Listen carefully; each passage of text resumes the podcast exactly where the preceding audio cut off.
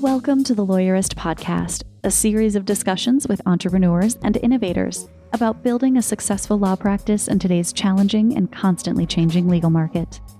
Lawyerist supports attorneys building client centered and future oriented law firms through community, content, and coaching, both online and through the Lawyerist Lab. And now, here are the co authors of the Small Firm Roadmap and your podcast hosts.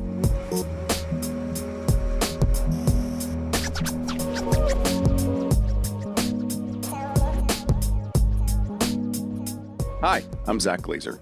And I'm Stephanie Everett, and this is episode 364 of the Lawyerist Podcast, part of the Legal Talk Network.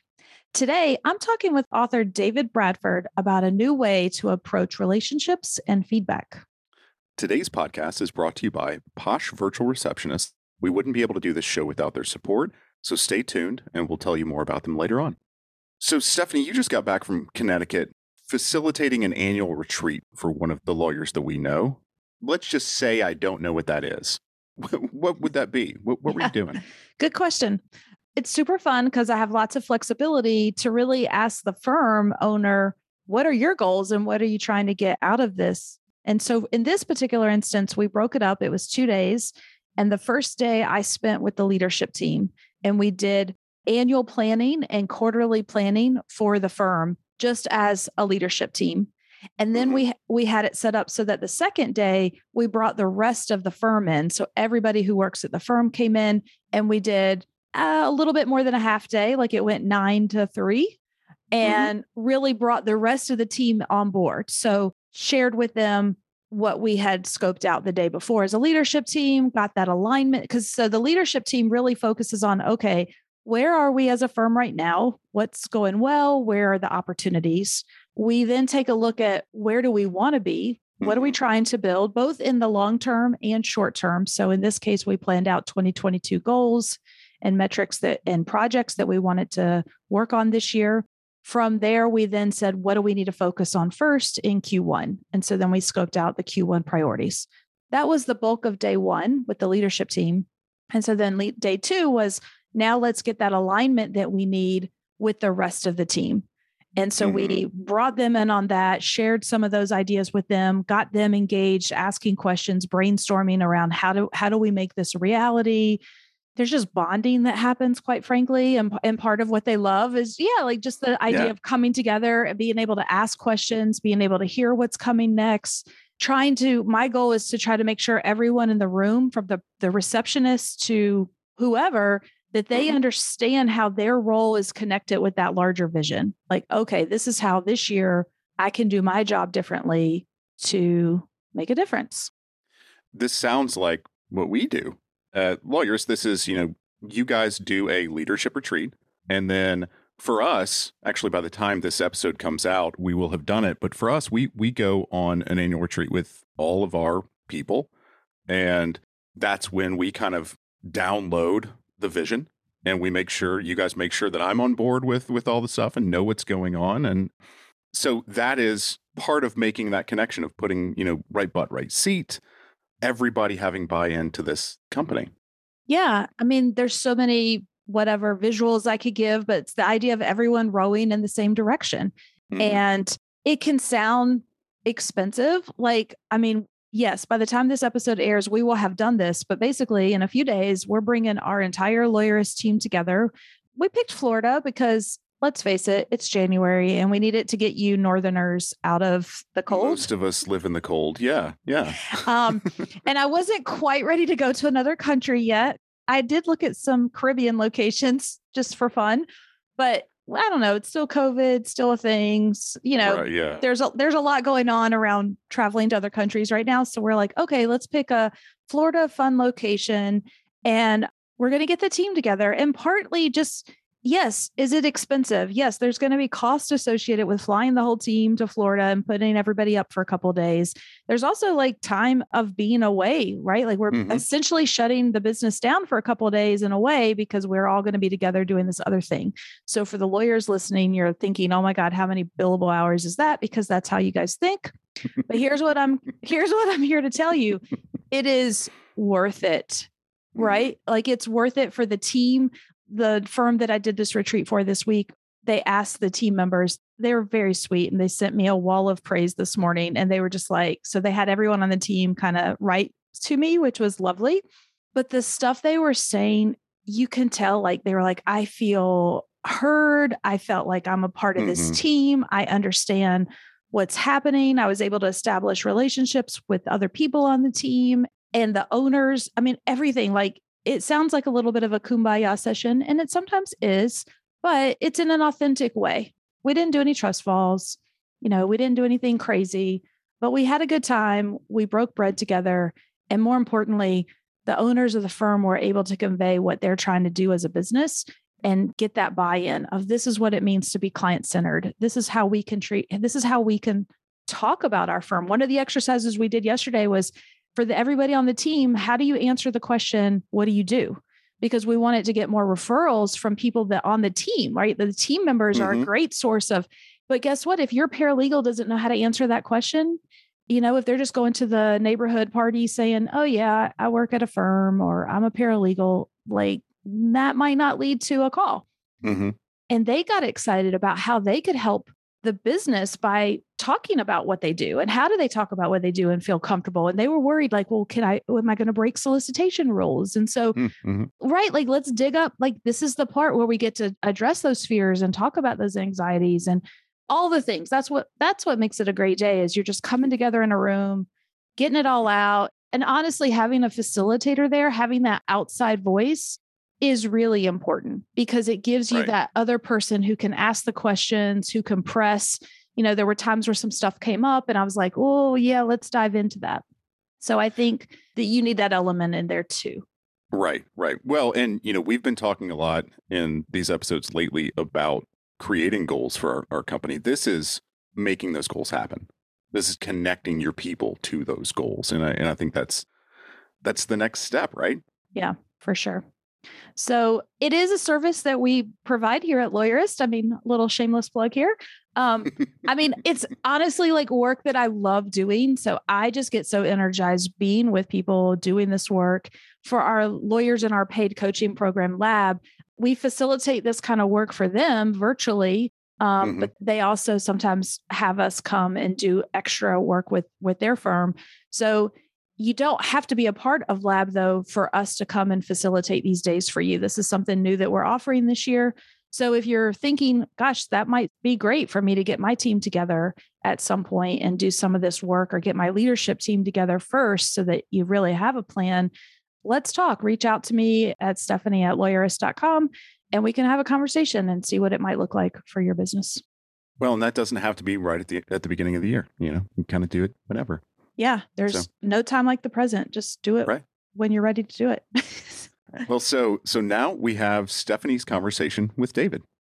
Hello, this is David Bradford. I'm the author of Connect: Building Exceptional Relationships with Family, Friends, and Colleagues. And that uh, book is based on a uh, most popular course at the Stanford Graduate School of Business. 85% of the MBAs sign up for it, and uh, it's not an easy course demanding course, and they say uh, it's transformational, life changing. And uh, Carole Robin and I decided we want to do a book and pass on, hopefully, uh, some of the things that go on in the course so that the readers can get benefits as well. So I'm glad to be with you. And I think this has special relevance to lawyers. So, Stephanie, I'm hoping we can talk about that. Yeah, thanks, David, for joining me today. I mean, the idea that you have a course called interpersonal dynamics, right? That's what the course right. is. That's a formal title. The students call it touchy feely. I love it. Touchy feely. I mean, we need this course in law school too, I think. well, actually, it's been taught in uh, some law schools. Yeah. Uh, for what you're talking about. I know. I wish I had taken it. But the cool thing for our listeners is you've taken what you teach in the class and you've put it in this book titled Connect and so now you've made it available to everyone, which I love. I enjoyed reading it and I want to dig in. Yeah, touchy feely. So you say in the book, interpersonal skills are fundamental to your professional success. I mean, I'm just curious, like, what does that look like for you? Well, we do business with people and we build relationships that are more powerful than the organization structure. And if you have a strong, open relationship with your colleagues, with your boss, with those who report to you, life is more productive, it's easier, there's less stress. Uh, difficulties that are inevitable can get dealt with earlier and don't have to rupture the relationship. It turns out that when you ask, particularly young people, what they want most from a job, it's not money, it's good work relationships. And if you've ever been in an organization which has been poisonous, and I have been, uh, it is poisonous. And so I think this is very, very relevant to anybody who works in organizations.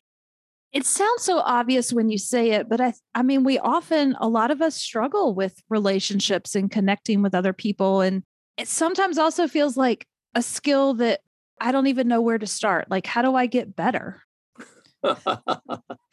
well, um, you get better by learning in the process. And I'm going to say something very obvious, but it's honored more in the breach than the practice. If there's a difficulty you have with a colleague or with a friend or a significant other, rather than just blaming them as being the one at fault, could you stop and ask yourself, Am I doing anything? Or even better, could you say to the person, Hey, Joe, this isn't working out. What's going on? Now, the trouble with that is if you ask that question, they may tell you.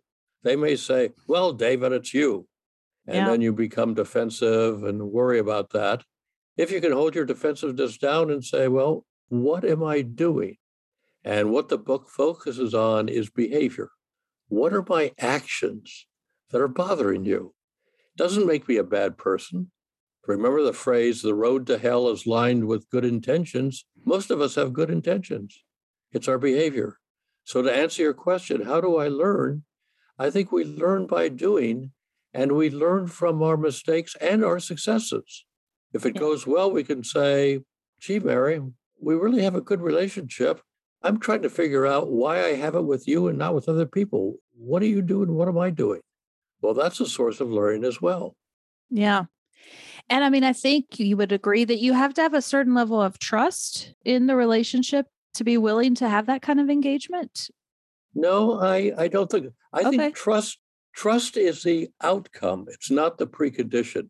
Oh, um, okay. I like that, that. I have to be willing to raise the question and to hear it and to handle it when I'm likely to be blamed because the other person is unlikely to say it in a way that makes it easy for me to hear. So the problem is partially how they do it, but partially my defensive response. And so if we were doing that, Stephanie, and you were to say, well, David, you just want to dominate. Well, we'll get into feedback a little bit later. That's not a very helpful comment. Can I hold my defensiveness down and say, Stephanie, what am I doing that's giving you that image? Mm.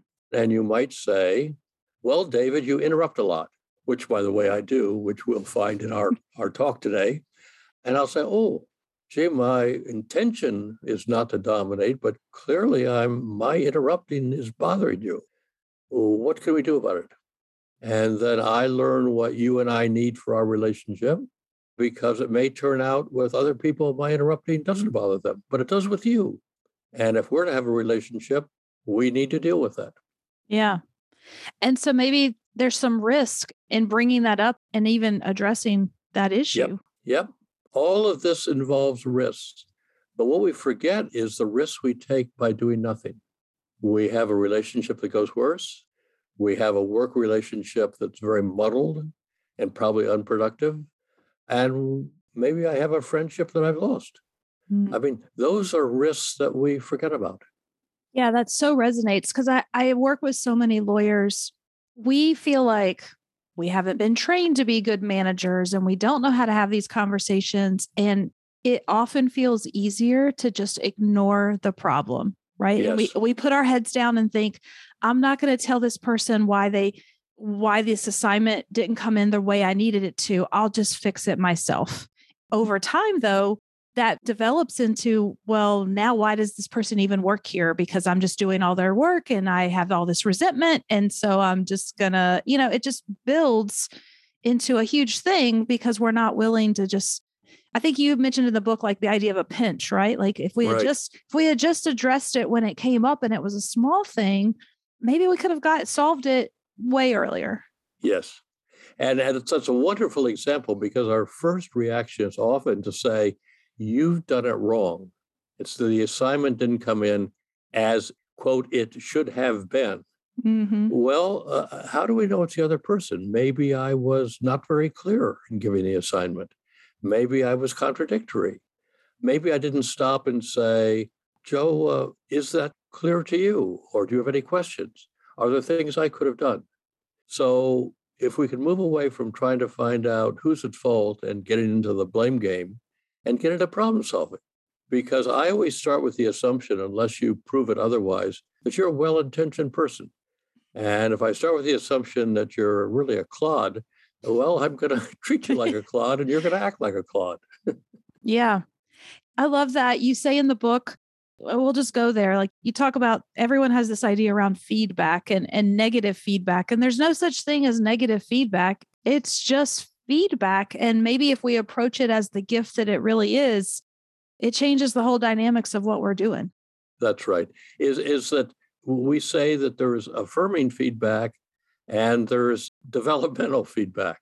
That is, if I'm doing something that's bothering you and you can say it in a way that I can hear, there's a chance for me to learn and for us to learn. Yeah. So And and and excuse me, Stephanie, I interrupted you again. I told you I would. this is why we stress behavior, because if we start to label the other person in their as a personality problem, we know personality is hard to change, whatever personality is. But if it's behavior, we have control over our behavior. yeah. Sounds so easy. it's not. it's yeah, it's really not. And I know you talk about even the students and like how you they have to practice this and you have to work on it and learn a new way to frame conversations, really. Yes. And and we slip back into old habits. Not infrequently, my wife of many years says to me with exasperation, Will you teach this material? Why don't you do it? And I've done it wrong. I say, sorry, honey. Let's let's try that one again.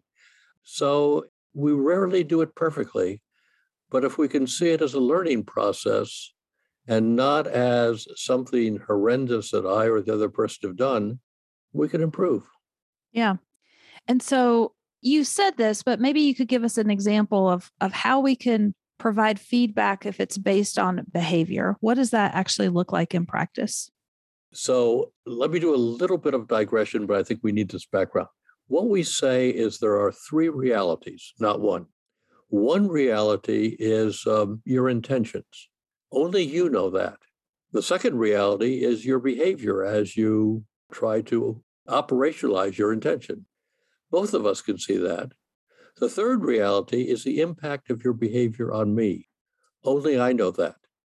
But you need to know that because you're an intentional person. And only I know whether your behavior meets your objectives, your intentions. The trouble is, most feedback, we don't stick with our reality. We use the analogy of a tennis net between the first reality and the second reality. And as in tennis, you can't play in the other person's back court. Most feedback, as we say, is over the net. We're in the other person's back court. So let me use the example you gave of the person who handed in a, uh, an assignment that I wasn't happy with. That I wasn't happy with is my reality. The tendency is to say, you made a mistake. You are irresponsible. You just don't listen. Well, I'm over the net. I don't know if you've listened or not. And that's why you get defensive and want to attack me back. But if I could stay with the behavior, and the behavior in this case is the assignment was handed in late and not done in ways that I expected. That I expected is also into my third reality. Can I say that? Can I say, hey, Stephanie, I'm not happy with this? That's my reaction. This isn't what I expected. And uh, let's figure out what happened. And you say, well, what do you mean? And I say, well, for one thing, it's three days late, and I thought we had a date that was uh, was due. But also, I wanted this sort of analysis, and you have done another sort of analysis. So I'm not getting what I expected, and it's frustrating. And you're probably frustrated too. So, so, so what happened? So you see, I'm not labeling you. I'm staying on my side of the net. Mm-hmm. I'm sticking with my reaction, and I'm pointing to the behavior. Now, that's a little tricky because we often aren't clear about behavior. So if I say, well, you have the wrong attitude, that's not a behavior. Right. If I say, well, you act in ways that dominate, that's uh, a pretty fuzzy behavior. I want to know exactly what is the behavior. And that's likely to be something that both of us can name and we can deal with. Yeah. Yeah. I mean, as I was reading the book, it occurred to me it's often not obvious what the behavior is like i Correct. just know i just know i'm unhappy about something and yes. and i don't really know why i mean to yes. be able to or i can't immediately name it maybe i uh, with some more work i could figure it out but i think our tendency is just to say ah you're right and we just lash out at the other person or whatever it is and and again if we have a relationship i can say hey i'm not happy with this give me a minute while i try to figure out why i'm not happy I mean, again, I don't have to do it perfectly. I can just name what's going on for me. I'm unhappy and it's not clear in my mind. Let me try to figure it out. Yeah. And may, and maybe you could help me. I don't know. Yeah. I mean, I loved that you also use this framework for the person who's receiving the information. So if if you had come to me and just said, Stephanie, like you didn't focus on the behavior, that as the receiver of the information, I could help you frame that and say, Yes well, I didn't see it that way. So could you help me understand what did I do that made you feel that way? Yes, very much so. Yeah. So I can't wait. I am having a retreat with my team next week, and we're going to work on this framework as a team because one of our core values is seek candor. Mm-hmm. And we w- we want that very much as a team because we do believe feedback is a gift. I like the word openness rather than candor because candor can often be a cover for attacking somebody. So I'm going to be um, utmost candor, and I say, Well, you're just self centered. Well, that's an attack. That's not my reaction. That's not behavior. So be careful that candor isn't an excuse for me to attack you. Mm, yeah, that resonates. I'm loving this conversation. David, we have to take a quick break to hear from our sponsors, and we'll be right back. The Lawyerist Podcast is brought to you by Posh Virtual Receptionists. As an attorney, do you ever wish you could be in two places at once? You could take a call while you're in court, capture a lead during a meeting, or schedule an appointment with a client while you're elbow deep in an important case? Well, that's where Posh comes in. Posh is a team of professional, US based live virtual receptionists who are available 24 7, 365 they answer and transfer your calls so you never miss an opportunity. With Posh handling your calls, you can devote more time to billable hours in building your law firm. And the convenient Posh app puts you in total control of when your receptionist steps in. So if you can't answer, Posh can. And if you've got it, Posh is always just a tap away. With Posh, you can save as much as 40% off your current service provider's rates. Even better, Posh is extending a special offer to Lawyerist listeners. Visit posh.com forward slash lawyerist to learn more and start your free trial of Posh Live Virtual Receptionist services. That's posh.com forward slash lawyerist. And from Postali. Finding a marketing partner for your firm can be challenging. Are you getting sound advice? Is your marketing agency always working in your best interest? You shouldn't have to worry about these things. At Postali, they believe marketing companies should adopt the same duty to their clients that is required of the legal profession. For this reason, they require that all team members sign a fiduciary oath to act in good faith and put clients' best interests ahead of their own. They service with care, candor, and loyalty. Postali is a full service digital marketing agency exclusively for lawyers. To learn more about how they're different, visit postali.com forward slash lawyerist. All right, Dave, I'm loving, I feel like I'm learning so much and this has been so helpful. But I want to shift gears because I've had a couple of other questions that I personally struggle with. And so I, I bet maybe some of our listeners do too. And one of the, the ideas you talk about in the book was self disclosure. It's a gift in that it's an opportunity to create connections and increase trust. So I'm just going to come out and say this. When I was the managing partner of a law firm, I had a law firm partner tell me, Stephanie, you're too open with our team. You share too much about your life and you're the boss and you know, you need to be more reserved and not be such an open book. And even throughout my career when I was at a big law firm, there was this idea of like the lawyers could be open with each other, but we couldn't have that same level of openness with the staff, with the non lawyers, which is a word we hate at Lawyerist, by the way. It's so stupid. And so when I read this in the book, I was really struck by that because I feel like for years I was conditioned that I needed to build a wall at work around my personal life. And so I'm just kind of curious on your take on that. What you what advice what did, would you have said to young Stephanie when I was struggling with this? Well, first of all, if I had that thought, I would want to collect a little data. Is that only my values, or does some of the staff feel that way as well. So I might want to say, um, how do you feel about Stephanie when she talks about her family life? To double check that people are feeling that way, because it's likely that it's coming out of his values, but he's attributing it to other people. So a little humbleness would go a long way. But more than that, the distinction we make around vulnerability is there is vulnerability which lets you know my humanness. Mm. And there's vulnerability that raises questions about my core competence. So if you were to say to the staff, well, I was probably only appointed because I was a woman, I'm not sure I would want to share that. Right. I'm sure it also isn't true, but no, let, me use that. Yeah, let me use that as, a, as an example. Yeah, go for it. But there's other sort of things that let you know let me give an example myself. I remember one time I was teaching, and my son had hurt himself and had a slight concussion that morning. So my wife took him to the hospital. I started the class by saying, I'm really going to try to be present, but my son hurt himself and I'm a little distracted, but I'm really trying to be present. Uh, for one thing, saying that allowed me to be more present. But more than that, they got to know David as David. Mm-hmm. And uh, that started to build a tie. Let me give an example from business. I was consulting to a Fortune 500 company, well known, but I won't name it.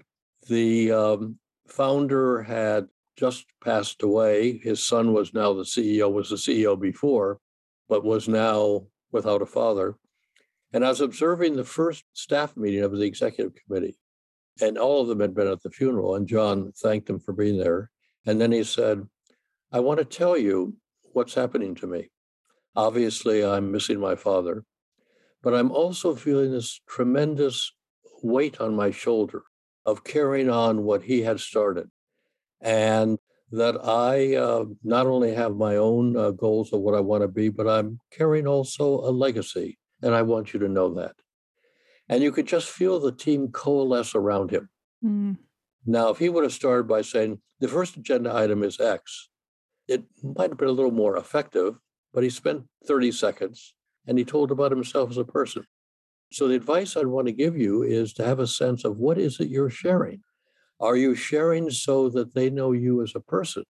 And what we know about leadership is leaders are more effective when they have high, what's called referent power, as well as expertise. And referent power is that I hold you as, as a model.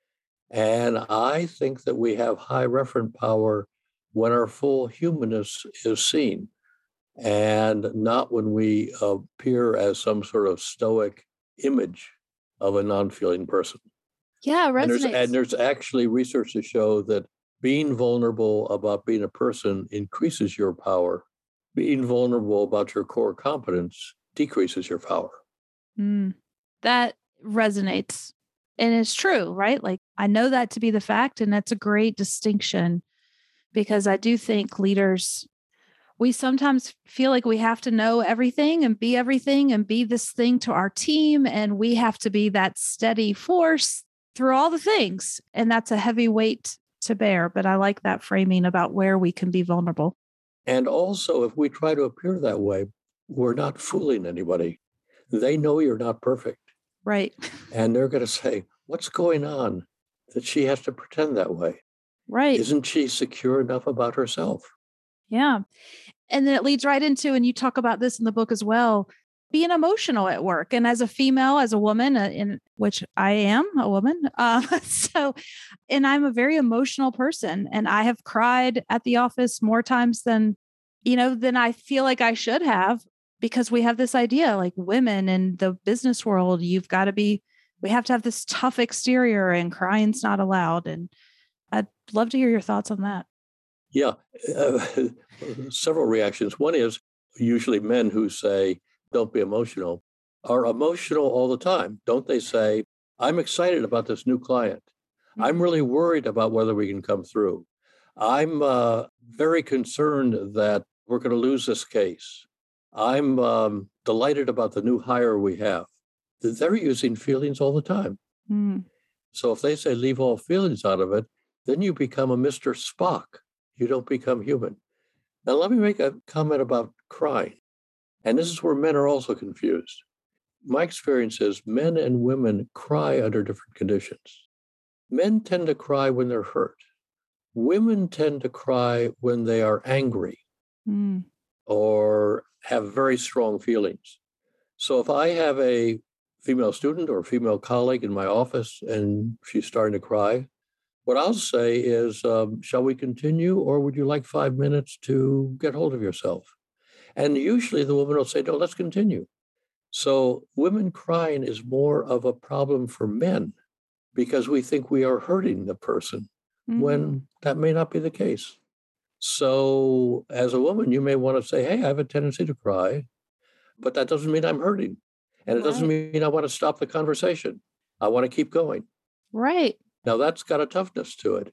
Yeah. And you're right, because usually when I think about the moments where I've cried, it is because I had such a strong reaction. Like I just had, like the emotions are very strong, and that's what tends to make me cry. And I'm, and sometimes, I mean, I remember sitting in my law partner's office thinking, why am I crying right now? Like I'm not, like I don't want to be crying.